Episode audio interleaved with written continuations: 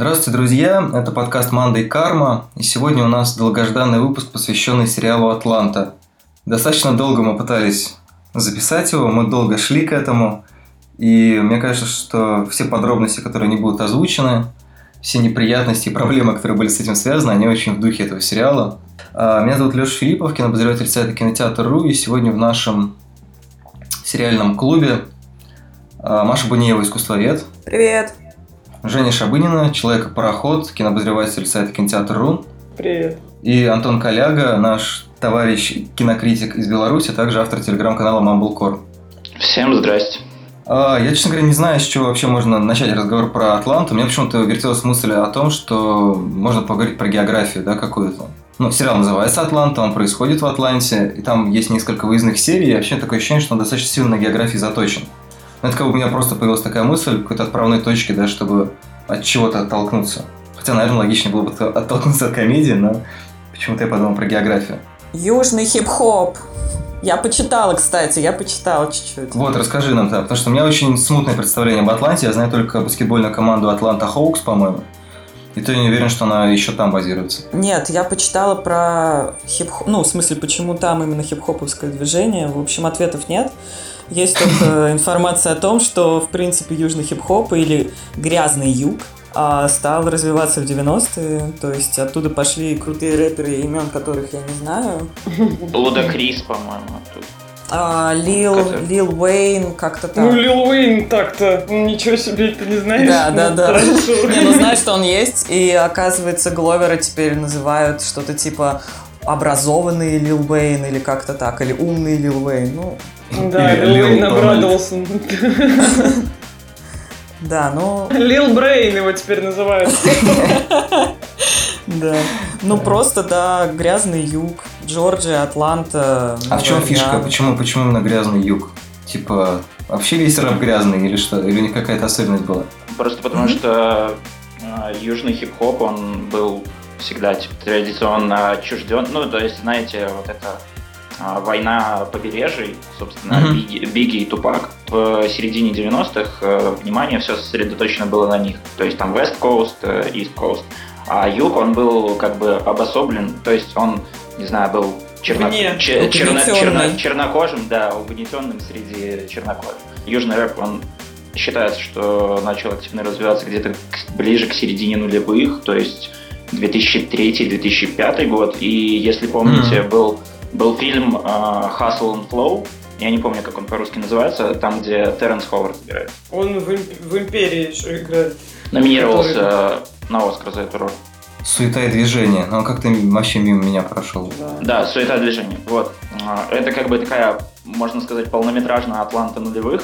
То есть, э, но там больше на самом деле времени уделяется музыке, именно рэпу, и много чего рассказывается вот как раз таки про южный, южный хип-хоп, э, жизнь вот в этих вот городах. Ну, там действие происходит в Мемфисе, по-моему, не в Атланте. Uh-huh. Вот. Но в целом как бы атмосфера такая похожая. Главный герой там, он тоже пытается стать рэпером, то есть он был там сутенером, наркоторговцем, и в 30 лет ему внезапно стукнуло в голову, что ему хочется стать рэпером. Вот, там, собственно, снимается тоже кто-то, по-моему, Луда Крис, он как раз-таки один из э, самых, да, да, да. самых влиятельных таких южных рэперов. Ну, то есть э, Мигас, собственно, тоже оттуда, Гуччи Мейн, кто еще? Фьючер, вроде, если не ошибаюсь. Я на самом деле вот плохо ориентируюсь в музыке, поэтому для меня Лудакрис это тот парень, который пытается да, быть актером. Тот парень из Форсажа, который... Да, да. Все, все правильно. Вот. А там, э, собственно, южные рэперы, не знаю почему, но среди них э, много актеров. Гораздо больше, чем из э, нью-йоркских или лос-анджелесских. Ну, то есть, не знаю, могу ошибаться, конечно, но такое ощущение складывается. Вот, это, собственно... Может быть, какая-нибудь харизма. Может, Хочешь жить и вертеться. А мне на самом деле такой вопрос, если вдруг это мы сейчас углубляемся в историю хип-хопа, а как с этим связан э, Гловер, ну, в смысле Чайлдиш Гамбина? Есть какое-то влияние на него, да? Ну, он же вырос он же там в, жил, в Атланте. Да. да, он сам из, э, из какого-то маленького городка, но тоже среди южных штатов, по-моему, он из штата Юта или Джорджия.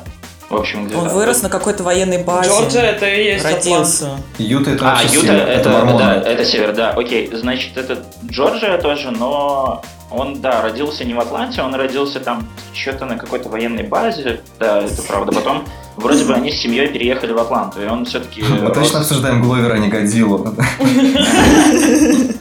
Он все-таки рос в Атланте, и, видимо, на него ну, оказывал влияние какой-то южный рэп, хотя как бы считается то, что Гловер, он известно, он же там рос в семье свидетелей Иеговых, у него родители, в принципе, были такими интеллектуалами, и, собственно, он очень сильно выделялся, он не был в такой черной тусовке, и угу. его одноклассники пытались спрашивать про какой он рэпчик любит, а он им отвечал, что да я вообще больше там Кренберис люблю, и что-то типа того. Вот. И поэтому он как бы не чувствовал себя своим не в тусовке чернокожих, но и белые его не принимали, то есть понятно почему. Вот.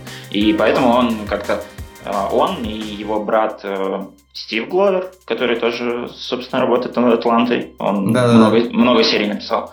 Вот, они как-то стали увлекаться музыкой. У них там тоже было строго в семье с телевизором, сериалами, поэтому им там разрешали буквально, не знаю, час в день, может быть, отец э, посмотреть, и поэтому они из того, что посмотрели, они много там себе додумывали, что-то сами начинали писать, придумывать, просто потому что у них как бы выхода нет. Раз не разрешают смотреть то, что уже есть, то давай сделаем сами. Вот, они там делали какие-то скетчи, и, собственно, Гловер, он писал по-моему, к ним музыку. Mm-hmm. Видимо, да, оказал влияние на это все южный рэп. Хотя первый, первый альбом, я не знаю, если честно, я не слушал его микстейпы, которые он там выпускал, ну, то есть сам, самый-самый первый, но первый альбом Кэмп, он не очень похож, на самом деле, на, на, на типичных таких представителей южного рэпа, вот за, за что, собственно, его и хейтили. То есть, как бы, его первый альбом воспринимался как о, смотрите, очередной актер э, записал рэп. И вот как-то так. Он, он был слишком личный, слишком э, сопливый, слишком там много всяких его детских комплексов и переживаний. Это как бы считалось не true рассказывать о таком. Вот. Угу. Вот я как раз думал, я имел в виду влияние не то, что Гловер родился в Атланте, а как раз э, влияние вот этой всей мощной южной линии рэперской. Потому что, ну, по ощущениям, действительно, мне кажется, очень хороший переход к самому сериалу. Видно все-таки, что он придуман человеком, ну, таким немножко среди чужих? Ну, условно говоря, да. Чужой среди своих, да. Никита Михалков, да, залогинься. Нет, ну а что, в этом правда действительно, все это коррелирует с тем, что только что Антон сказал, то есть он взял просто по какому-то опыту и наблюдениям из своего детства, создал персонажа наблюдателя, который является каким-то таким промежуточным звеном между вот этой вот черной тусовкой, которая, как я тебе уже раньше говорила, просто на протяжении двух сезонов себя дискредитирует из, из серии в серии. И белой тусовкой, которая, в принципе, тоже себя дискредитирует, просто немножко по-другому. И вот Дональд Гловер, который, и его персонаж, который весь такой, в белом типа, стоит красивый, или весь в черном, весь как правильно говорить. С от, обычно с открытым ртом, как правило, стоит, наблюдает за всем происходящим такой... «Э». ну, то есть, в принципе, его персонаж, он сводится вот к этому наблюдению и такому непонятному какому-то состоянию, что ты ну, не можешь себя, ну, ты не можешь ассоциировать его ни с какой тусовкой, он себя не может ассоциировать, и, соответственно, и как, а тебе, как, например, человеку, который сидит в России и, понятное дело, далек вообще вот, вот от всех этих проблем, очень поэтому парадоксально просто ассоциировать себя с, Дональд, с героем Дональда Гловера, потому что вот как раз ты тоже ни хрена не понимаешь, что еще происходит. В черной культуре на самом деле даже есть э, сленговое выражение по поводу таких людей, как Гловер, которые, они как бы чернокожие, но они выросли в э, среди белых. среди да интеллектуальной белой прослойки печенька Орео. То есть э, черный, снаружи, черный снаружи и белый это очень хорошо. Они, по-моему, там даже шутили как-то в самом сериале на эту тему. Что-то про проскальзывало, мне кажется. Атланты не помню, но, в принципе, Гловер, по-моему, в своем стендапе что-то по поводу этого рассказывал. Ну, то есть, от, откуда-то я это помню. Значит, а, слушай, да, да, да, что-то у него было про печенье. Я, правда, мне казалось, что это было просто про его любовь к этому печенью, а может быть, э, у меня... Может быть, поэтому они его так любят. Это не просто любовь. Ну, просто там еще был совсем юный Гловер, он рассказывал про то, как... Ну, я, я один стендап видел, я не знаю, сколько у него, может быть, два? Их два, два. Два. А, да? Вот, я видел, где он рассказывал про то, как, э, значит, он рос там в семье, там, да, это на самом деле выглядело как такой достаточно типичный афроамериканский стендап, э, что типа вот там многодетная семья, э, мать работала с тем, что была няней, по-моему, в общем, он там с какими-то детьми сидел, он, ну, да, да. исполнял обязанности старшего. И там, как раз говорю, он рассказал что-то на примере печеньки, что типа вот как можно манипулировать ребенком, по-моему, при помощи печеньки, заставлять его слушаться и так далее. Или там, типа, какие дети сволочи, они, короче, любят взять печеньку Орео, по-моему, там было, типа, слезать все самое вкусное, то есть сердцевину, а саму печеньку оставить. И, типа, ну кто так делает? Вот смотри, еще одна метафора, да? Чё, ну, как бы... Слезать? Ну, я даже не знаю, что... Черный, если думать, что черный это печенька, и она все время остается никому не нужной, понимаешь? Что-то в этом роде. Это я Мне кажется, мы будем, будем ходить по очень тонкому льду весь подкаст. Ой, да ладно. А мы можем же говорить слово негр, я надеюсь, да? А, я думаю, да.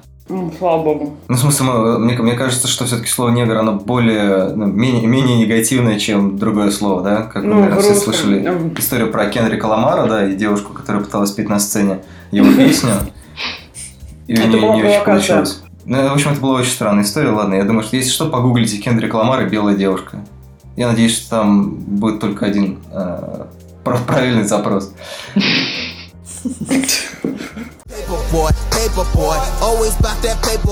В общем, на самом деле, раз мы, мы уже начали говорить про Атланту, но на всякий случай, если вдруг нас слушают люди, которые, не знаю, не видели почему-то этот сериал в течение двух сезонов, собственно, Дональд Гловер играет человека по имени Эрн, кстати, мне кажется, что очень странное имя, такое ощущение, что он Эрл, просто кто-то... Эрнест. А, точно, да-да-да. Тоже, кстати, очень-очень какое-то белое имя у него да, вот да. еще. К тому же Эрнест это типа серьезный, ну, типа честный в переводе с английского. Ингуэй. Так что... Ну, а earn, типа, зарабатывать или, mm, да. типа, якобы связано, ну? Глубоко. Что, Антон, ты говорил? Эрнест а, что? Я говорил, что его зовут Эрнест Маркс. Это типа Эрнест Хемингуэй и Карл Маркс, возможно. А возможно, Эрн Два белых типа, чувака. Заработать денег и при этом быть марксистом. Такой возможно. ладони. Ну, короче, вот у нас есть чувак Эрон, который играет Дональд Гловер, он живет в Атланте, как, ну, в общем, легко догадаться. И он становится музыкальным агентом своего двоюродного брата, по-моему, рэпера да. Paperboy. На русский язык его переводят как банчила. Ну, только в одной озвучке. А я, кстати, не знаю, какие еще есть варианты, как это перевести вообще. Я видел в какой-то рецензии перевод «бумажный бой». А. Бумажный парень, да. Бумажный парень, да. Вообще, Paperboy — это газетчик. Но здесь скорее имеется в виду, что... Я не знаю, может быть, тут имеется в виду... Деньги — это, эти... это купюры, скорее всего, paper. А мне казалось, что это бумажки для самокрутков, нет? Да, бумажки, да, для, бумажки для косяков. В принципе, мне кажется, что сюжет с тех двух сезонов, ну, именно как бы какой-то такой сквозной, укладывается в то, что Paperboy пытается достать до небес и немножко прославиться, при этом он не хочет э, как бы становиться вот этой гламурной э, поп или рэп-звездой, как там есть, например, персонаж Джастин Бибер, но прикол в том, что Джастин Бибер тоже чернокожий. Это офигенная шутка абс абсурдном юморе Гловер он тоже поговорил. То есть он все время вот, вот барахтается вот в этом э, никогде, да, он пытается, с одной стороны, прийти к успеху, с другой стороны, он не хочет торговать жопой. И как бы вот он все время немножко где-то ему не хватает возможности или умения улыбнуться и не идти на конфликт, а, а все-таки как-то жить как парень с улицы он тоже не хочет. И вот они все время вот в этом как бы среднем состоянии пребывают, болтаются как говно в проруби. И в конце второго сезона да, на всякий случай, если вдруг кто-то не знает, у нас спойлерный подкаст, мы будем спойлерить с самого начала и до конца, возможно, а может и нет. А, не знаю, например, последняя сцена второго сезона, когда собственно, мы видим, мы видим рюкзак, да, не знаю, меня прям пробрало, причем ровно, ровно за секунду до того, как он на этот рюкзак посмотрел. Просто вот я вспомнил, что в начале серии они говорили про пистолет. я вчера пересматривал ну, прокручивал как бы просто серию, чтобы вспомнить, что вообще происходило в сериале, потому что я когда посмотрел 22 месяца назад или больше уже. И я вдруг понял, что на самом деле пистолет появляется в первой серии первого сезона, а потом появляется только в конце. То есть это прям такая рамочка, как бы, да? То есть Подожди все, все, что проходило. А это золо... ну, не золотой пистолет, который ему э, дядя с крокодилом подарил? Аллигатор Мэн. Это первая серия второго сезона. А, это да. Ну, то есть ты хочешь сказать, что это там типа цикл. Я, кстати, не очень поняла, чем закончил, э, что вообще это означало. Ему кто-то подкинул этот пистолет, что случилось? Нет, он просто, он просто его забыл, забыл выбросить. да. Но я не поняла, кому он хотел его подкинуть и как он оказался в итоге не у черного парня. Он подкинул его артисту, собственно, с которым э, Paperboy хотел ехать в тур. Ну, да. они, они как бы и поехали. А, а его каким-то каким образом, в общем, забрал э, менеджер. Вот, и получается, это в конце намек на то, что, мол, ну, когда Paperboy э, ему говорит, что вот, мол, смотри, видишь, он, типа, вот что сделал для него, а ты там что может делать для меня. Я, я, если честно, не помню, был ли такой диалог, но, по-моему, там что-то как-то... Мне вообще показалось, что, в это, что там э, вообще попытка слить гл- персонажа Гловера как менеджера. Там Пейпербой пытается от него, в принципе, избавиться как от менеджера и да, нанять да. себе другого чувака. И мне показалось, что они как раз хотели от него таким образом избавиться. И он выяснил, что у него...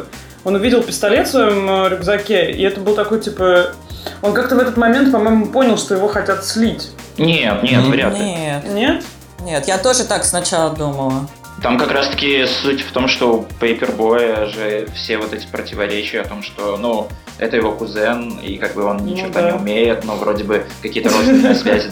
Нет, э, он просто забыл его выбросить. Там же, помните, это чувак, который жил у Пейпербоя дома, такой странный, который кроссовки воровал. Дариус. Да. Нет, нет, а, нет, нет, я поняла, я поняла. С прической. Да-да-да, который... э, Да, да, да. Вот, и он же ему, он же вроде бы сказал, что типа выброси, а э, Гловер просто забыл его выбросить, и он решил э, перед Пейпербой, то есть Пейпербой на самом деле не очень-то хотел выступать э, с этим вторым чуваком, вот, потому что он там знаменитость какая-то, и он боялся, что, ну, наверное, что э, он на его фоне будет выглядеть, ну, как так, так себе, в Мгм. туре большом. Вот, и, видимо, Гловер э, это понимал, и он хотел э, слить э, конкретно артиста, э, подкинув ему пистолет, чтобы Пейпербой поехал в тур один, и это как бы был, получился его сольный тур. Но в итоге мене- менеджер второго чувака взял все на себя, и Блин. э, вышло, ну, не так, как все задумывалось. Блин, и- я, честно говоря, был уви- уверен, Вот что он это- как раз вот это слил чувака. Гамбит. Надо же. Я даже не Гам- поняла. ну, Не. Гамбит, а Гамбино. Нет, он в конце же говорит, типа, а на самом деле пистолет-то был в, в рюкзаке. Ну, то есть он признался после этой пламенной речи Пейпербоя, что на самом деле он, ну, как бы, не совсем то хотел сделать, что... Короче, очень сложно, нет? Блин, я вот сейчас после подкаста пересмотрю, блин, эту серию. Да, да, да, да, да. Подожди, Типа что он сказал? Что он сказал? Сначала Пеппербой говорит, типа, ты менеджер, который мне нужен, мы братаны, все круто, ты для меня все сделаешь. Черный для утра друга даже ничего не делает, а ты для меня все сделаешь. И в конце последней фразы Дональд говорит, типа, ну, на самом деле, я сделал, ну, короче, не совсем то, что ты просил, не, не совсем то, то, что ты имел в виду, и как бы на самом деле, ну, то есть, ты меня переоценил. Мне так показалось, я не знаю, может, я не так тоже поняла. Мне просто показалось, что он наоборот как раз про пистолет умолчал. То есть там в конце пистолет вообще никак не фигурирует, он про это ничего не говорит. И мы просто понимаем, что там тур для них это такая попытка... Ну, то есть в чем вообще, в принципе, замес отношений между Пейпербоем и Эрном?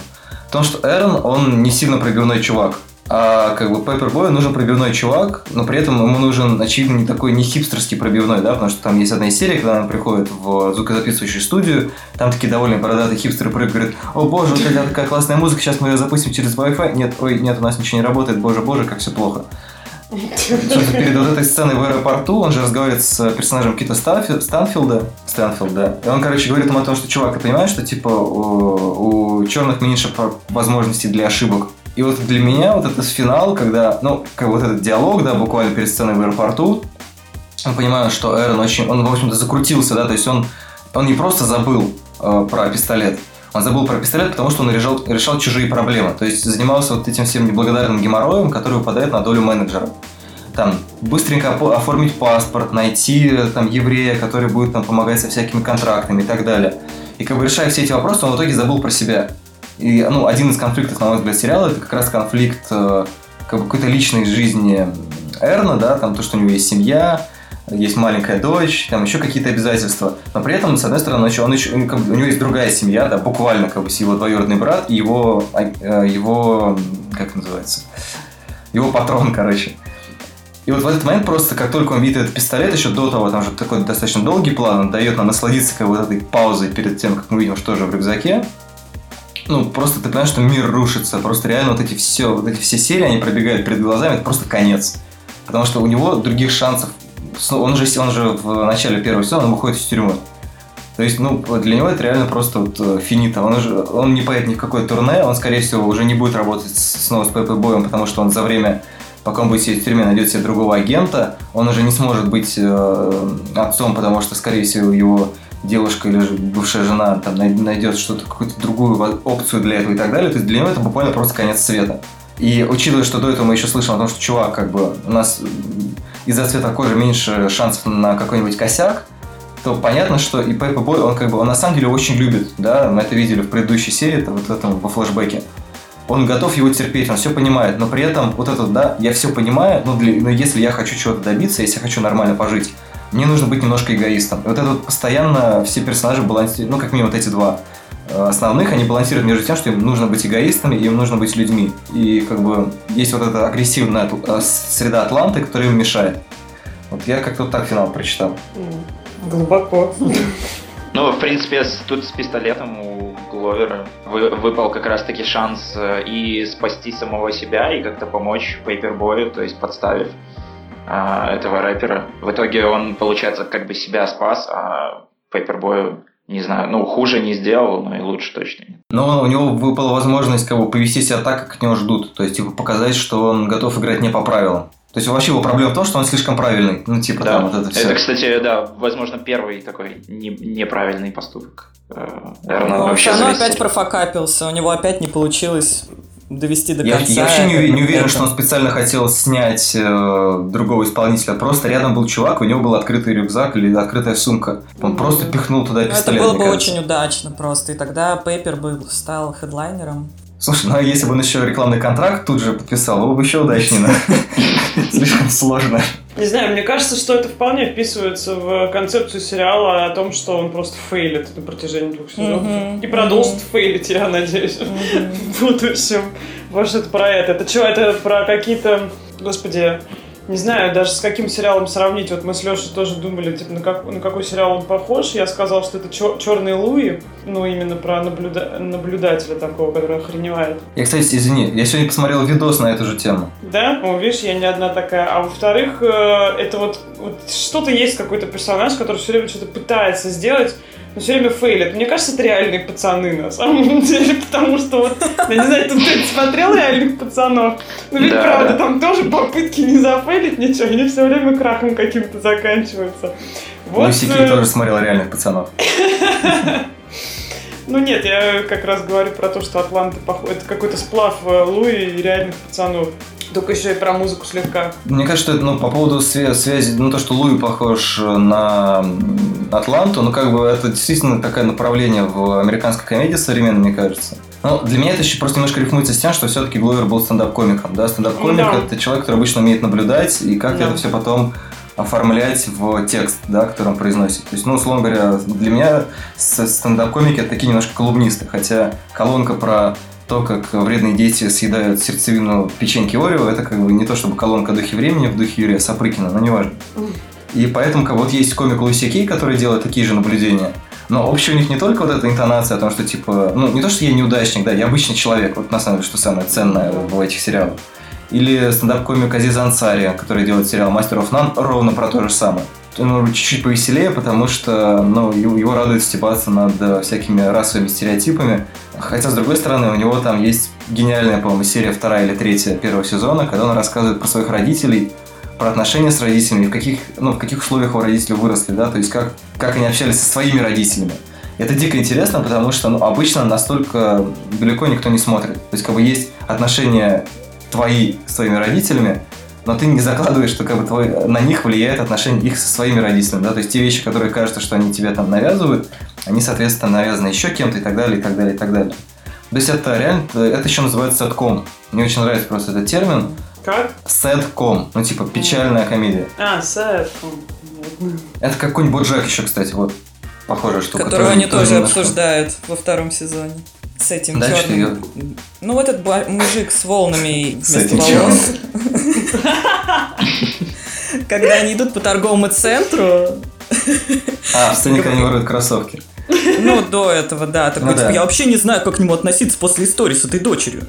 Вообще, что за парень, что за конь? Самая популярная версия, что Атланта это черный Твин Пикс. Это почему-то пишут вообще везде. Что? Это сказал сам Гловер. Ну, то есть... А, э, да? А, он, э, эта фраза еще пошла с с того момента, когда он питчил э, Атланту на FX. На самом деле там тоже довольно смешная история. Он вообще никак не мог объяснить, что это такое. Он э, сначала продвигал его как Twin Peaks э, про черных и рэперов, потом как Seinfeld про черных и рэперов. Да, да. В итоге да. он их э, всех запутал, и они решили, что э, ладно, чувак, какие... ну просто Гловер, он Э, все это говорил э, с настолько, настолько убедительным тоном, и он там прописал весь... Ну, Гловер, он вообще известный любитель расписывать э, план на несколько лет вперед и все четко показывать, как именно он попытается этим заработать денег, то, что он может просто приходить с ним и нести полную ахинею, и ему все доверяют. Точно так же, как было с его дебютным альбомом.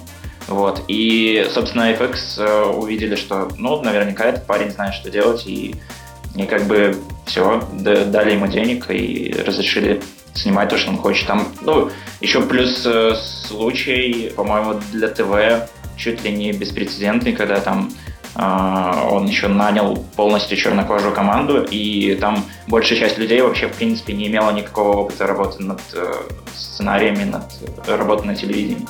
Вот. Э, то есть э, там Атланта, она пишется в основном, ну, у Гловера есть команда, и они сидят там вместе, тусуются в каком-то доме, слушают музыку, обсуждают там какие-то свои жизни, свои проблемы, накидывают идеи, какие-то реальные истории, и, собственно, это ложится в основу сценария. Ну, то есть, наверняка у них есть какой-то сценарный план, но в целом это все построено на том, что приходит какой-то чувак и такой, эй, а вот со мной сегодня вот это произошло, и они такие вместе придумывают, как разработать э, эту историю и воплотить ее в серию. Собственно, так было. Так, наверное, родилась серия Барбершоп. Мне Да, да, я только хотел сказать. Серия Барбершоп это вообще уникальная штука. Наверняка у каждого есть такой приятель, который все время говорит, что вот сейчас, сейчас все будет и тянет. Но там, на самом деле, из того, что я помню, из конкретного, то, что они говорили в каком-то интервью, это то, что серия вторая первого сезона, когда он в полицейском участке сидел. Не, не помню, какая это серия. Вот. Это тоже история какая-то, которая произошла на съемках клипа, когда копы их э, задержали за реквизитную травку и э, пистолеты. Реквизитная травка, хорошая. Да, да, они там как-то э, они пытались их убедить, что они просто снимают клип, в итоге им не поверили, и они там целую ночь просидели в полицейском участке.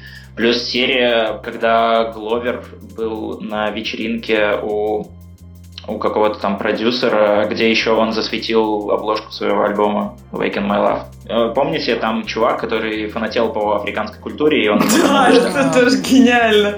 Да-да-да, вот он его убеждал там свои корни ехать куда-то искать. И, в общем, вся вот вся вот эта вот такая неуютная атмосфера этой серии черного простого паренька, который вдруг оказался на вечеринке какого-то богатого белого чувака. Это тоже вся вот эта рефлексия команды Атланты, когда вдруг внезапно они сделали что-то крутое, и простых еще вчера черных парней, у, которого, у которых даже опыта никакого не было там общения с, и как-то с этим всем миром взаимодействия, uh-huh. вдруг, вдруг начали звать на какие-то вечеринки белых богатых продюсеров, и вот то, как они себя там тоже неуютно чувствовали, вот они передали в этой серии. Вообще, как бы, да, прелесть Атланты, если возвращаясь к тому, с чем ее можно сравнить, в том, что как раз-таки он странный, непонятный, и там принципе, можно все что угодно придумать. Это, то есть, э, типа X про там черных или про рэперов. Игра престолов про рэперов. Э, вполне возможно. Я прикол в том, что да, они выстроили настолько вселенную Атланты такой шероховатой, зыбкой, и легко теперь поверить, что там может произойти все что угодно. То есть, э, не знаю, Дариуса вполне могли убить в той серии, когда он пришел к этому Майкла Тедди Джексону. Перкинсу. Да, Тедди mm-hmm. Перкинс. И как бы, окей, ну то есть, э, типа, это, конечно, шокирующий момент, но в принципе, никто бы, наверное, уже не удивился. То есть, э, настолько там может что угодно произойти. Ну, кстати, я сейчас, пока ты э, рассказывал про то, как э, Гловер все это проталкивал и создавал, я сейчас подумал, что, возможно, аналогия с Twin Peaks, она связана с тем, что это, в общем-то, очень сильно завязано на массовой Вместе? культуре. Вместе. Ну, ты начал с того, что локация важна. Там же очень много лесов. А, да, да, да. Типа Нет, ну, сам, как... сама Атланта почти в лесу находится. Ну да, там есть как бы элемент э, как бы атмосфера ну, места, да, того, того, какие там есть всякие свои мифы. Вот эта история про мужика с крокодилом. А Florida Man, это вообще кайф. Это, кстати, сон Гловер э, про мужика с крокодилом. Ему, ему когда-то приснилось о том, что у какого-то его знакомого есть крокодил, и он такой подумал, почему бы нет. Но еще я слышал, что это какая-то отсылка на какого-то музыканта тоже, у которого действительно жил аллигатор. В общем, да. То есть, да, сны, они тоже очень много используют свои, и поэтому а, там много очень такого странного стафа. Вот, на самом деле, по поводу просто абсурдности некто какого-то элемента сна, который есть в Атланте, наверное, из-за которого Глойер его питчил как Twin Peaks, Собственно, вот это была мысль, видео, которое я смотрел про Луи и про Атланту, там была просто история про абсурдность юмора, да, потому что у Луи, например, есть там гениальная сцена, когда он разговаривает с девушкой, пытается ее поцеловать, а она вскакивает, э, собственно, эта девушка, стендаперша Челси Пирейти, жена Джордана Пила и, господи, как ее зовут, из э, Бруклин 9.9. Ну, в общем, а, я поняла, В общем, короче, она вскакивает и бежит к вертолету. То есть вот такой вот абсурдный став, на который при этом... Ну, она прыгает, там такая веселая задорная музыка, балалайку практически, она прыгает в вертолет и летает. Ну это Челси Пиретти еще, мне кажется, она не может делать что-то очень простое. Ординарное, да, она не может ничего сделать нормально. Но просто у Луи там есть много таких вещей. Или когда он, например, заходит в музей современного искусства со своей дочерью, там все нажимают на кнопку, и там какой-нибудь, э, какая-нибудь реплика происходит. А когда он нажимает, на весь музей орут «Нигер». Он понимает, что в комнате только афроамериканцы. Они все так не лагаются. Да нет, типа, это не я.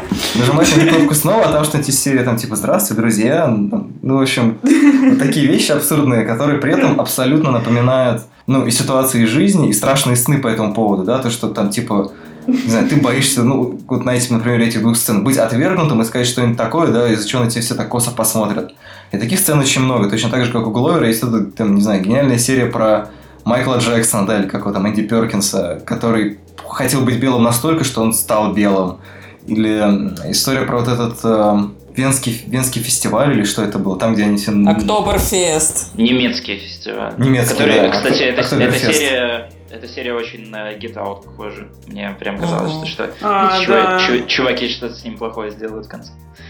Вообще второй сезон, он э, вот там очень мрачный влияние, влияние Get Out, потому что там, наверное, четыре угу. серии как минимум, которые прям хоррор такой вот Тедди Перкинс. Кстати, кто не понял э, сразу, что Тедди Перкинс это Гловер? Сразу я не поняла, но потом... Дональд Гловер, я круто. сразу узнала его да. челюсть. Конечно. Ну, не, во-первых, разрез глаз татарский.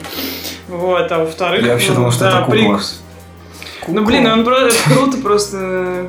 Мне кажется, что это как раз-таки, ну, типа не про гет... даже не совсем там про гетаут и вот про э, желание быть белым, сколько такой действительно ну, типа, реверанс в сторону Майкла Джексона и про его желание, конечно же, быть белым. То есть, мне кажется, это поняли абсолютно все. Это такая посмертная шутка, довольно жесткая, как мне кажется. Но вот так пошутить, как мне кажется, могут только как бы черные собратья. Ну, то есть, если ну, бы да. кто-то белый снял вот что-нибудь такое, мне кажется, в Твиттере бы началось бы что-то страшное. И в черном сообществе реакция... Я просто не уверен, что это шутка. Мне кажется, что это просто был намек на то, что для того, чтобы стать известным деятелем культуры, э, афроамериканцу нужно было стать белым. Не буквально, но я имею в виду, что ему нужно было как-то встроиться вот в эту белую конъюнктуру и стать как бы чуть больше белым, да, чтобы на эту аудиторию работать, вести себя таким образом. То есть подавать себя, то есть да, вести себя в соответствии с какими-то представлениями о том, как себя должен вести деятель культуры, которые, скорее всего, не очень близки, там, допустим, да, человек, который, э, ну, занимается продвижением афроамериканской культуры, формировался этой культурой и так далее. Ну, ну, наверняка это еще немножко реакция на шутку про печенье Орео. Может быть. Они еще по этому там поводу с, прям в серии там ссылались на какого-то бейсболиста. Когда им э, Дариус звонил и говорил, что погуглите, и он там назвал имя, я не помню какое, но я, кстати, погуглил э, в этот же момент. И, в общем, да, там какой-то американский баскет... Э, бейсболист, который тоже сделал себе отбеливание кожи. У него не было там никаких проблем, как у Майкла Джексона. Ну, помните, еще в первом сезоне была серия про то, как, типа, не знаю, цвет кожи – это социальный конструкт, я на самом да, деле. Да, слушай, ну, серия про афроамериканское мужик. телевидение, это же гениально, да. да. Типа, когда да, чувак да, говорит, что типа я 35-летний белый мужик. Это просто да, То есть реально я просто за последние два года ничего более великого не видел на телевидении. А вы смотрели клипы, которые Хиро Мурай делал с Гамбино? Ой, не знаю, как правильно. Да, да, да, да. Хиро. Абсолютно в той же, мне кажется, стилистике. Да, так э, Киро Мурай, он же снял половину точно серии Атланты, и там Да, на да. самом деле очень чувствуется его влияние, его режиссерский стиль, который тоже такой тревожный вайб, такой меланхоличный. Вот, например, клип э, Гловера, где он танцует в закусочной, это же тоже прям... Собр, Как будто- да, они все в ночи, все какие-то в закусочных, и все они зацикливаются, ну, в смысле, они возвращаются к той же точке, с которой начался клип, и это довольно жутко. Да. Или 30.05, там, где он на чертовом колесе, а потом оказывается, Да. что там все горит. Это прям... А Sweet Pants, когда оказывается, что все это он, ну как бы и все закольцовывается, ты не можешь просто вырваться, ты постоянно заходишь и попадаешь в одну и ту же ситуацию. Все как Мгм. бы очень... Может, то, Все горит, колесо сны? горит, и мы в аду. Ну реально, это все время по кругу, все очень циклично. и клип, который там в конце какой-то просто пришелец появляется, тоже внезапный став, который, как бы, ну, окей, это странно, но, в принципе, вполне в духе. Я должен внести ноту попсовости во все это, но кого, вот э, говоря про отсылки к фильму прочь, даже не отсылки, наверное, какое-то влияние, да, не обязательно даже тематическое, но вот какое-то стилистическое или там на уровне какой-то эмоции, да, типа этого вайба и так далее. В «This is America» же как раз заканчивается как будто бы отсылка тоже к фильму «Прочь». Мгм, То есть такое мгм. ощущение, что он посмотрел фильм «Прочь», он просто ну, достаточно сильно на него повлиял. Я думаю, что Джордан Пил не случайно как бы. В прошлом году он каким, какой-то бешеной популярностью пользовался. Он не просто посмотрел, его ну, песня есть в саундтреке Get Out. То есть они Да, сотрудничали. да, точно. Так что все да, я просто. забыл про это. Мгм, мгм. Ну, неважно, как но, может быть, песня к из саундтреки, но да. ему не понравилась. Он такой, «Ненавижу Да, «Прочь». конечно. Такая попса. Я как-то сидела на лавочке с друзьями на улице, и к нам подошли э, какие-то подростки, очень-очень пьяные, им было лет, наверное, 15, и они стали нас спрашивать разные вещи. Ну, знаете, типа, с более взрослыми ребятами там поговорить, обменяться опытом. Единственная вообще культурная отсылка, единственный человек, о котором они сказали, это там не пошлая Молли, не хуйоли, не монеточка. Это был Дональд Гловер. Они сказали только нам, типа, вы смотрели This is America, Гловер, типа, Гамбина, охуенный чел. И все. И больше они ни о чем не говорили с нами, ну, как бы, о культуре какой-то, о чем-то, о каком-то контексте. Я только потом поняла, что это как бы, ну, это круто. Что это был Это Дональд странно. Гловер. Да, Нет, да, это- да. вообще-то это Он- странно, потому что мне Это кажется, странно, что эти да. 15-летние подростки нихуя не знают о том, что у них под носом происходит. Откуда же им знать про какие-то проблемы современной Америки? И как они без текста на Медузе как- или там без каких-то видосов в Ютубе, которые своим же разжевывают все якобы отсылки, которые в этом клипе э, есть, вообще хоть что-то поняли бы, например. Может быть, по видосу на Ютубе. Ну, дело, видимо, просто в эмоции какой-то чистой, которая их зацепила. Или в эмоциях, да. Мы сейчас обсуждали о том, что Дональд Гловер был чужим среди своих, своим среди чужих. Вернее, чужим среди чужих тоже.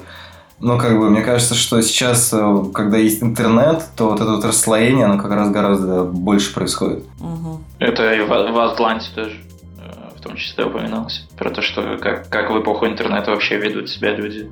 Про фейки и вот это вот все. В смысле? Фейк Дрейк. Ну, то же самое, когда, когда Paperboy и говорит, что он... Когда, когда его избивают там, за то, что он не хочет быть Да, да, не, да. не Собственно, его настоящим. избивают, потому что он хочет быть, он Мгм. наоборот хочет быть настоящим, и поэтому такой, Хочешь быть реальным, получай реальный У, у, Гловера, у Гловера вообще вот эта тема искренности в эпоху интернет-соцсетей, это для него прям очень больно. Ну, собственно, because the internet. Весь, весь альбом этому посвящен. Paperboy, paperboy, always bout that paperboy. Еще вот эти знаменитые записки Гловера, которые он писал. Не слышал никто. Знаменитые записки Гловера не слышал никто? Нет. Они, не значит, приходили, приходили записывать?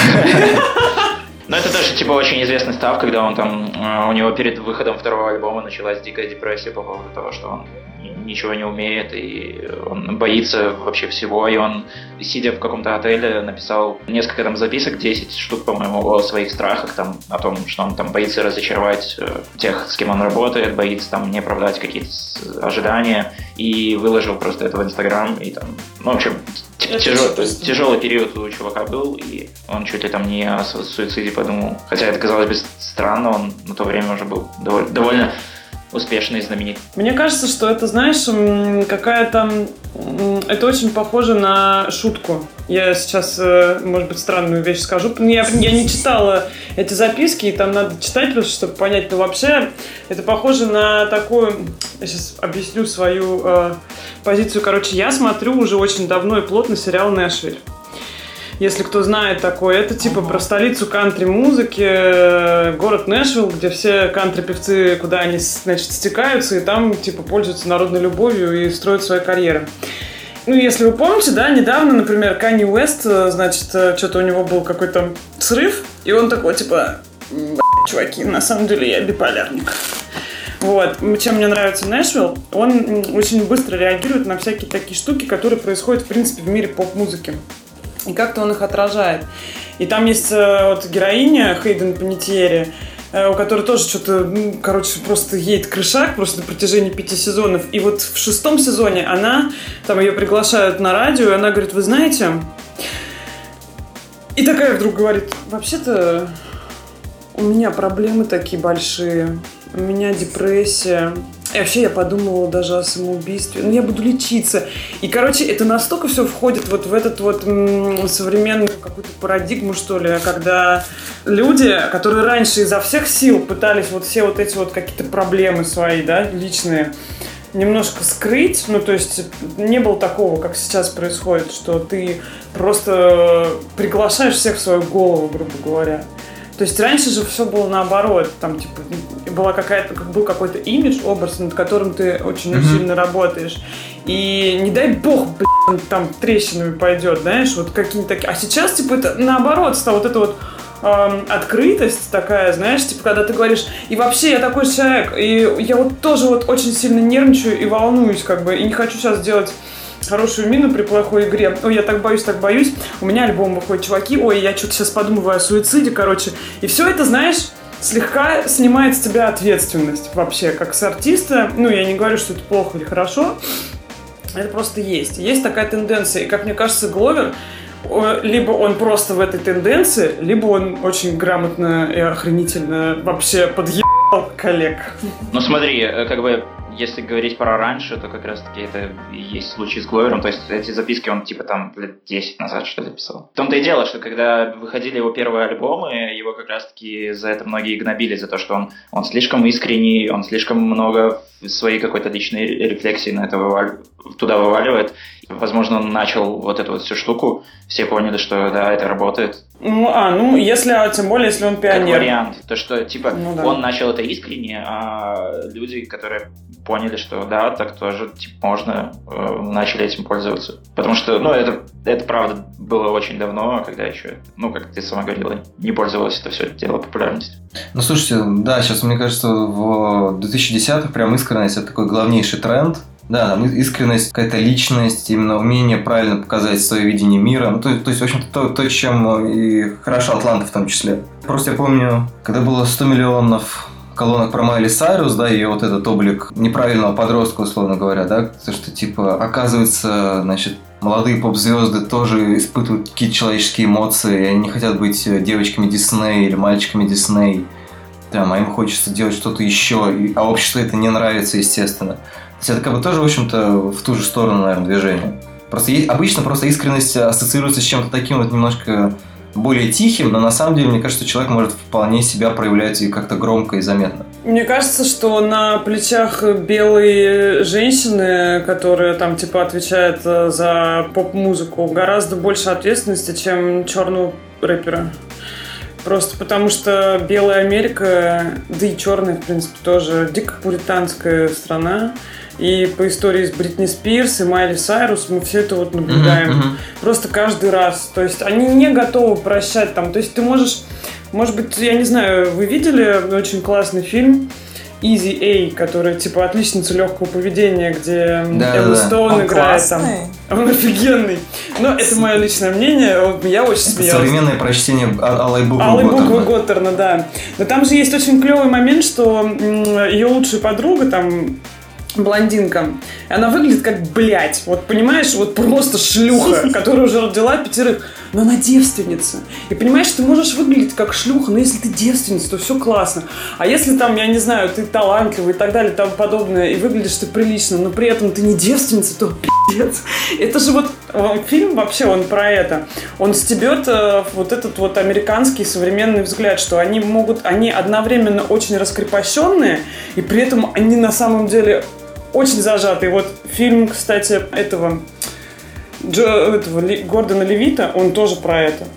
Ну, Да, типа, да, да. женщина, которая выглядит как Барбара Шугарман, да, как, ну, как шлюха, черт возьми, которая танцует как шлюха, и все это похоже на репетицию секса. Ну, не дай бог вообще, понимаешь, мы вылезем за рамки миссионерской позиции, или ты будешь смотреть порнуху. И это все вообще, Господь, короче, это все не разрешал. То есть вот эта вот двойственность постоянная, ее, в принципе, она очень характерная для белого мира, но ее как бы ну, нет в черном мире. Поэтому, когда ты заговорил про Майли Сайрус, у меня так, знаешь, сразу тут же я проснулась и начала что-то там гнать. Просто потому что это, ну, это несравнимые э, миры. Я бы не стала сравнивать. Мне кажется, просто это один и тот же тренд. Как бы соревнования по тому, на кого, на кого больше давления, можно, не знаю, устроить Олимпиады и предположить, что там на какую-нибудь черную женщину тоже большое давление. Каждый испытывает давление от своей культуры. Ну, то есть, вот, кстати, в Атланте тоже про это, да, что Мгм, мгм. Э, чувак не соответствует какому-то определенному стереотипу. Кстати, что Paperboy, что Эрн. Понимаешь, Paperboy получает за то, что он там не стал вот этим вот э, стереотипной рэп-звездой, да. А Эрн, как бы, ну, вообще непонятно кто. У них тоже, у них тоже есть какая-то своя культура, да, и они испытывают это давление по-своему, какое-то свое, там, я не знаю, то, что они себя не ведут каким-то определенным образом. Просто там, наверное, они должны, я не знаю, что делать. Я боюсь сейчас, как бы публично, честно говоря, обосраться какими-то странными, непонятными стереотипами о черном мире. Не скажу, что я много про него знаю. Не, речь просто про, про искренность, да, про то, что ты показываешь себя таким, какой ты есть. Ну, окей, понятно, что невозможность как бы себя показать прям целиком, да. Мне очень нравятся эти претензии, когда людям э, за их творчество начинают их журить и говорить, как-то много там тебя, что тут ну, как, как будто в произведении искусства может быть как какое-то отмеренное количество личности автора. Точно так же, как на самом деле это распространяется на модели поведения, да, просто по- поэтому я показал, что Сайрус, наверное, такой прям очень яркий пример из последних и обсуждаемых. Как Гловер просто делает, ну, у него, у него понятно, что другая среда, другая культура, другое давление, друг- там другие возможности, в конце концов. Да, я думаю, что все-таки ему, наверное, было немножко посложнее пробиться как- куда-то. С другой стороны, он, я так понимаю, зашел через комедийную линию. Да, как, э, как артист, как комик. Вот, кстати, э, неожиданный сигвей к э, юмору в Атланте, потому что мы практически, по-моему, не говорили про юмор, кроме того, что он абсурдистский. Как бы там ведь как происходит в большинстве юмористических ситуаций? Там есть какая-нибудь достаточно жесткая сцена, да, вот, например, я, я абсолютно забыл, с чего начинается второй сезон, он начинается с, рас- с расстрела машин. А, у них там этот, э, да, сезон грабежей. Сезон Робин. грабежей. Да, да, да, да, собственно, так и называется э, сезон. Робин он и называется. Робин. Да, да, да, Робин Робин. Сизон. Это не совсем сезон грабежей, это отсылка к э, что-то типа Черной пятницы. Это так называется, когда перед праздниками люди просто... Сейлы. Да. Ну, когда все отвлечены там на покупки и прочее, учащается количество грабежей. Ну, Перед да. Рождеством они начинают грабить. Ну, э, собственно, там в, кажд- в каждой серии ограблений. Разве Как каждый? чему ты это, Леш, начал-то? Сейчас, да. Ну, собственно, есть как бы ситуация, мы видим какую-то достаточно жесткую жизненную ситуацию, или какую-нибудь абсурдную ситуацию, да, которая отсылает к жизненной ситуации или к какому-то личному переживанию, да, ну, как, как персонаж мог бы это видеть у себя в голове. То есть мы всегда немножко, несмотря на то, что сериал называется «Атланта», и вроде как Атланта действительно является героем сериала, но все равно как бы находимся как будто у кого-то в голове немножко, ну, как мне кажется. Ну да, есть такое. Прикол в том, что реакция на, на это событие это то, что на английском называется deadpan, то есть такое прям вот э, суровое выражение лица, ну, как бы типа ноль, ноль эмоций. И мне кажется, что это как бы два комедийных амплуа афроамериканских артистов.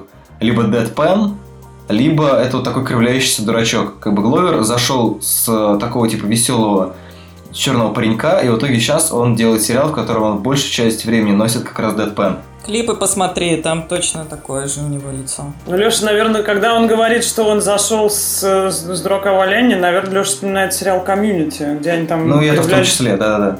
Гениально. Я, правда, его не видел, но я, я пред- Ты представляю... не смотрел сериал «Community»? Леша, ты вообще... Ты не смотрел «Бесстыдников», «Community». Я вообще кино не смотрел. Я Атланту не видел. Я, я читал.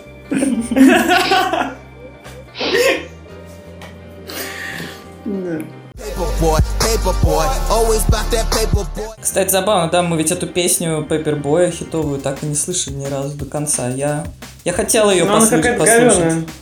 Да? Ну ладно. Как это- Не, подожди, она же там играет э, каждый раз. Ну да, ну там какой-то кусок. Пеппербой, Пеппербой, ту-ду-ту, ту-ду-ду-ду. Есть еще гитарный кавер, А, да, да, точно. Забавно. который чуть-чуть длиннее, чем... Да. Мне кажется, как раз э, то, что там нет этой песни, во-первых, э, еще одно подтверждение того, что это, конечно, Мгм. сериал не про музыку и не про творчество, а во-вторых, это тоже такая своеобразная шутка. То есть это что-то вот, ну, вокруг чего там, да, столько очень много разговоров, но ты вообще даже не знаешь, что это. И, и судя по тому, что ты слышал, как говно. Ну, то есть, Потому что это сериал про жизнь, а не про музыку. Ну, да. Этот числе. трек, он просто составлен из всех таких э, стереотипных штук тоже о музыке как раз-таки южных рэперов. Э, Его, кстати, трекер. поет э, Стив Гловер. Стив, да. А, кстати, по поводу того, что это сериал про жизнь, по поводу странного абсурдного юмора, мне как раз нравится то, что он тебя все время в эту жизнь возвращает. Идет какая-то линия абсурда, и потом прям такая пощечина, когда, например, они становятся свидетелями того, как менты убивают э, наркоторговца на их глазах, э, который выбегает из дома. А ему там, когда он курточку искал свою, э, главный герой. Там очень много таких моментов, когда ты что-то ржешь, ржешь, и тут тебе просто Гловер товарищи дают очередную такую отрезвляющую пощечину. Такой, чувак, this is America. Как бы, типа, вообще-то вот тут вот такая тема. Полицейский произвол. Но при этом, что мне, например, очень понравилось в этом сериале, э, Гловер, мне кажется, идет дальше многих собратьев, хотя, в принципе, Empire тоже этим славится. Они не пытаются показать э, сообщество вот этих вот э, чернокожих лучше, чем они есть. То есть, по большому счету, это э, дискредитирующие себя люди своим поведением просто ужасным в отчасти.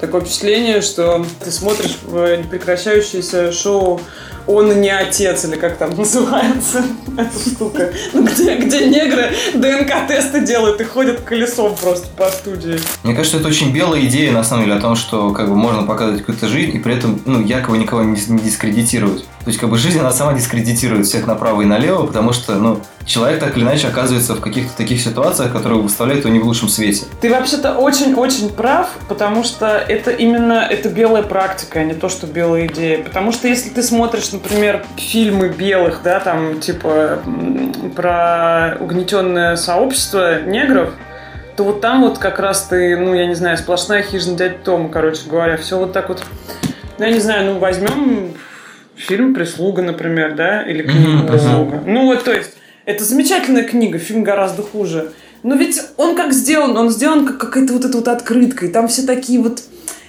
негритянки эти такие, прям как Тоже из, люди. из детства, они тоже люди, да, они такие прям, ух ты.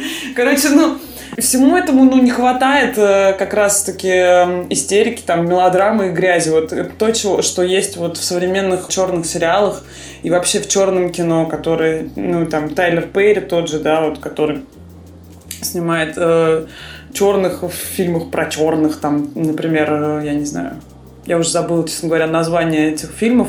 Несколько For Colored Girls, по-моему, есть один Все такой. они на одно лицо, потому что... Ты знаешь?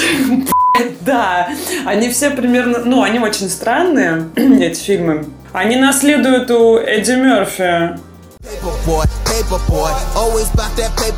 Вот, кстати, да, мне кажется, нужно перейти немножко к теме черного кино и сериалов. Ну да, это довольно интересная тема, потому что не все, наверное, в России знают, что это есть целая культура, есть действительно... У них даже есть свои м, Black, как-то я забыла, Black Awards, вот что-то такое, типа эм, награда там в сфере культуры и искусства, которая выдается э, чернокожим там исполнителям, там актерам и так далее, да, и это достаточно такая авторитетная штука. Black Movie Awards. Все А просто, вот, я может уже быть, загуглила. да. У нас просто есть во- вопрос от читательницы, какие как бы, есть классные, условно говоря, черные сериалы или, не знаю, черные фильмы, да. Ну, то есть мы используем слово черный сейчас в сейчас это странно. Получается противовес белому в том плане, что белый это определенно конвенциональный э, там, язык повествования. А черные сделаны черными или про черных? В данном случае я думаю, что это про афроамериканцев, но я имею в виду, что на самом деле в глобальном смысле черное кино это кино, которое выламывается из эм, вот этих каких-то рамок, да, и пытается делать э, по-живому, да. Слушай, ну мне очень нравится, например, это если ну, говорить и кому-то что-то советовать. Вот, правда, не знаю, кто снял. Короче, фильм с Опрой Уинф- Уинфри «Возлюбленная». Это по роману Тони Моррисон. Да которая- ладно, ты тоже его любишь? Офигенно. Я его обожаю. Не, я и Офигенно. книгу люблю. а, Да, как бы. да, да, да. Я просто не уверена, кто снял фильм «Белый человек» или «Черный человек». Вот я сейчас... Это разве не она снимала? Опра? Да. Что-то я сомневаюсь. Нет, режиссер... с- А, Слушай, это Джонатан Демми, режиссер э, «Молчание ягнят». Очень хороший режиссер. Воу. Ну, он, он белый, да? Да, и он мужчина. Ах, ты... Фильм уже не Ну, так хорош, да, потому что он потерял несколько но, очков. нет, но он абсолютно вот черный в том... История офигенная, она офигенно рассказана, она действительно жуткая, ну, то есть там все очень круто, и Опра Уинфри там доказывает, что она вообще молодец, хорошая актриса. Это действительно интересная вещь, и вот она чисто негритянская, потому что когда ты книжку читаешь, у тебя впечатление, что ты песню слушаешь. Вот я по-другому даже сказать не могу. Там такие все время какие-то ритмические повторы у нее, и она как-то так написана круто. Не как белая литература. Но это вообще-то южная готика. Пресловутая, так недавно всеми любимая. Стереотип о том, что афроамериканцы вообще очень музыкально одаренные, больше, чем больше, чем другие. Ну, это да. Также вот, например, если брать современные черные фильмы, то там очень много таких прям аргентинских страстей. И вот если, например, брать конкретно сериал «Империя», который я дропнула, потому что я перестала понимать, что там происходит. «Империя» как раз-таки вот славится тем, чем славится вообще, на мой взгляд, э, фильмы Тайлера Перри. Какая-то запредельная эмоциональность, и там, ну, могут быть все шаблоны, которые ты мог наблюдать 20 лет назад в каком-нибудь бразильском сериале. Типа, он смертельно болен, но потом, значит, он там созывает своих сыновей, начинает делить наследство, потом выясняется, что он чудом, он чудом, типа, излечился от да, от какой-то там, типа, болезни, от которой вообще никогда никто бы не вылечился, но оказалось, что у него там неправильный какой-то диагноз или еще что-то, вот. У него есть жена, которая там вышла из тюрьмы, и она так... И то есть там какие-то вот эти вот отношения, какие-то страсти, вот это какая-то ис- истеричность, мне кажется, это одна, од- один из признаков вот этого современного афроамериканского кино. Ну, может не то, что истеричность, а эмоциональность. Эмоциональность запредельная, такая, которая логику просто сметает на своем пути, да, и поэтому сложновато смотреть. И э, они показывают, на самом деле, не стесняясь в той же империи, какое Да, же да, они да. быдло, блин, черт возьми, вот понимаешь? Вот ты смотришь на эту женщину, ко- которую играет Тараджи Пи Хэнсон, господи, я не помню, как ее там зовут в этом сериале. Вообще, мой любимый персонаж. То, как она выглядит, э, то, как они общаются. В, э, в Атланте тоже есть этот момент, когда, помните, они приезжают, э, куча телок на вечеринку да. к Дрейку, да. Мгм. И как они там начинают себя вести? Ну, стыдно же, честное слово. Это как Яна Троянова в стране Оз. Есть такое русское слово «хабалка», как бы вот при- примерно такая же модель поведения, мне кажется. Ну, То есть, как бы это не, не, не расовая, как бы, а какая-то классовая тема, на мой взгляд. М, Ну, может быть. Да, потому что если ты возьмешь там каких-нибудь э, лондонских white trash, они будут не менее стрёмными, да, у них белая кожа, но они тоже в этих велюровых костюмчиках, там огромных серьгах, кольцах, такие с ногтями, и они такие, ща, чё, дайте иди сюда, сука, это мой мужик, не трогай его. Там, Ну, то есть вот это вот все это есть. Вы Это прослушали лондонский акцент. Нет. Я предлагаю, на самом деле, всем еще просто назвать по одному фильму или сериалу, потому что ну, черное кино это гигантская тема. Наверное, нужно будет делать отдельный подкаст, потому что Цветы мы лиловые постоянно... полей, но опять же, это все белые люди, по-моему, сняли. Чуть ли не Спилберг, что ли. А, лиловый, да-да-да, да, это Спилберг. Это прям вот... э, Ну, тоже знаю, это я, боюсь, я боюсь смотреть, потому что мне кажется, что это прислуга. Нет, там пожестче, по-моему. Вот, потому что мы просто подбирались уже к черному кино, и на Черной Пантере у нас прям достаточно большой там кусок обсуждения затрагивал правильное и неправильное черное кино. Маша, Антон, у вас есть какие-то фавориты? Что бы вы посоветовали любителям Атланты именно с, вот с этой точки зрения, что для, ну, грубо говоря, сейчас это чудовищно прозвучит, для интересующихся, не знаю, афроамериканской культурой, скажем так. Я поняла, что я, видимо, не интересуюсь. И сама бы с удовольствием посмотрела ваши рекомендации. Я вспомнил только 12 лет рабства, к сожалению. Просто первая Классный мысль. фильм. Но он Красивый. спек- Я тоже не очень сказать, что плотно интересуюсь. Но вот э, то, что я упоминал, Hustle and Flow, в принципе, тоже можно отнести. Это как раз таки и черное, и плюс э, музыкально-черное кино. Мне кажется, это то же самое, что Империя. Под Атланту. Возможно. Ну, я Империю не смотрел, если честно. Но, кстати, его снял белый чувак. Да что ж такое-то? Они все себе присвоили. Крейг Брюер, я даже не знаю, кто это. А, это, кстати, Его больше никто не видел? он, он снимал Империю. А, блин, есть же этот, как его, мой самый нелюбимый режиссер. Ли Дэниелс, да, я, А я мне его очень люблю. нравится Ли Дэниелс, и мне очень нравится его странноватое творчество, но он как-то вот как раз о, ему удается сделать все это достаточно красиво, потому что, ну, Push, э, ну, или как там, сокровище, да, Precious, Мгм. как она называется.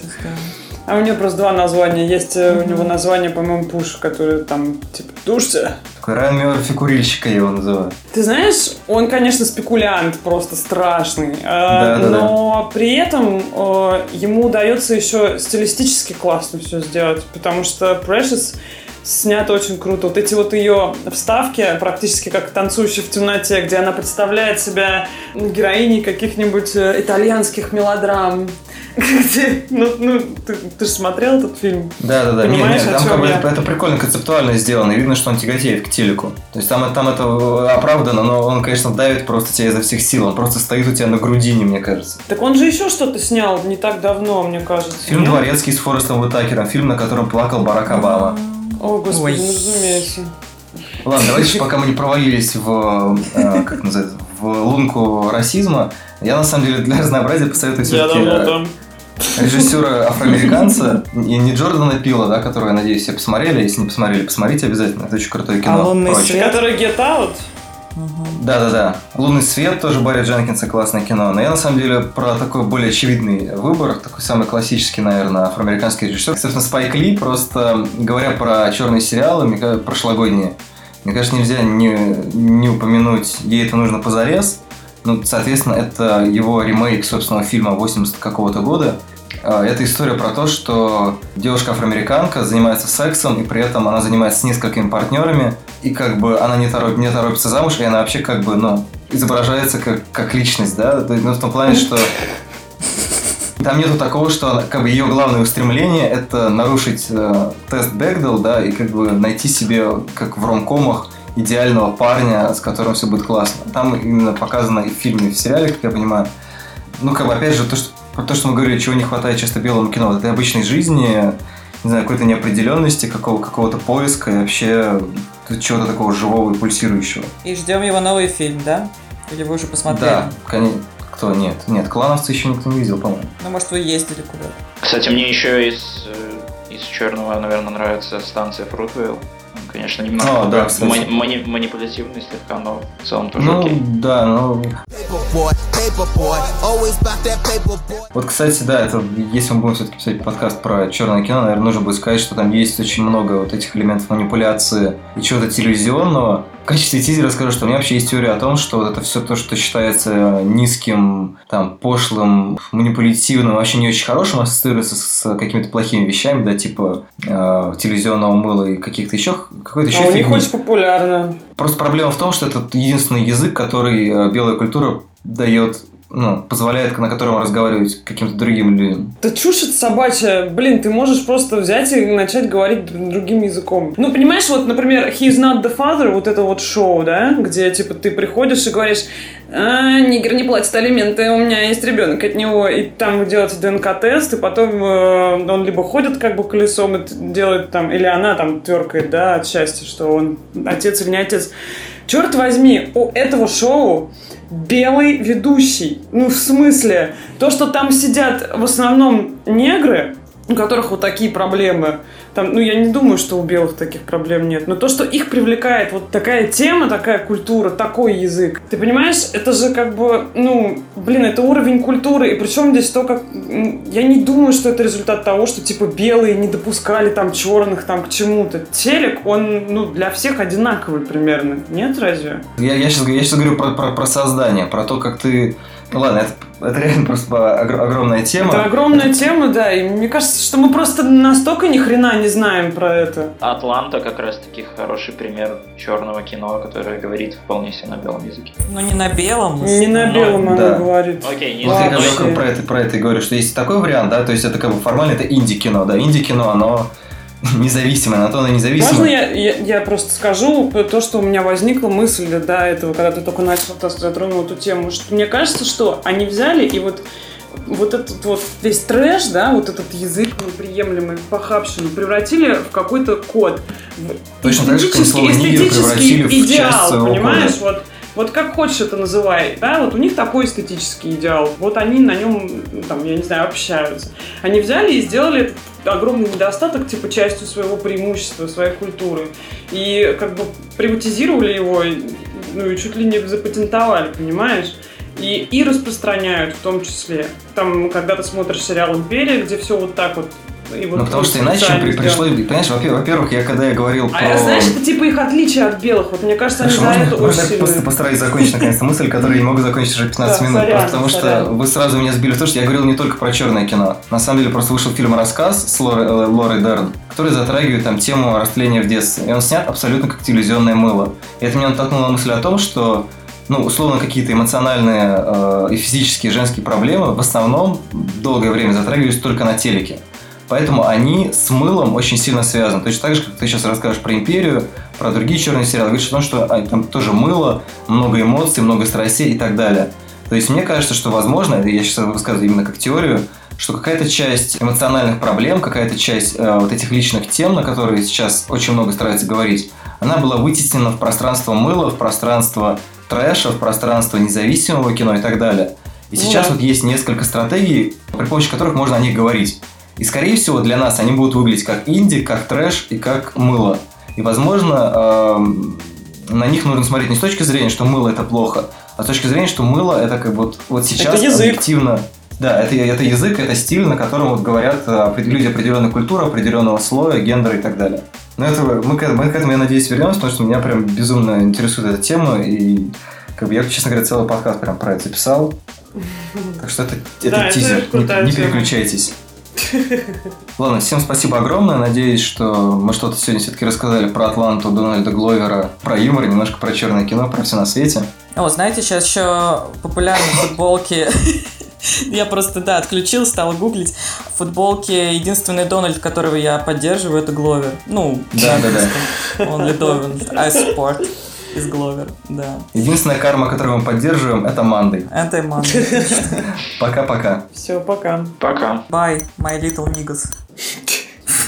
Но они так говорят.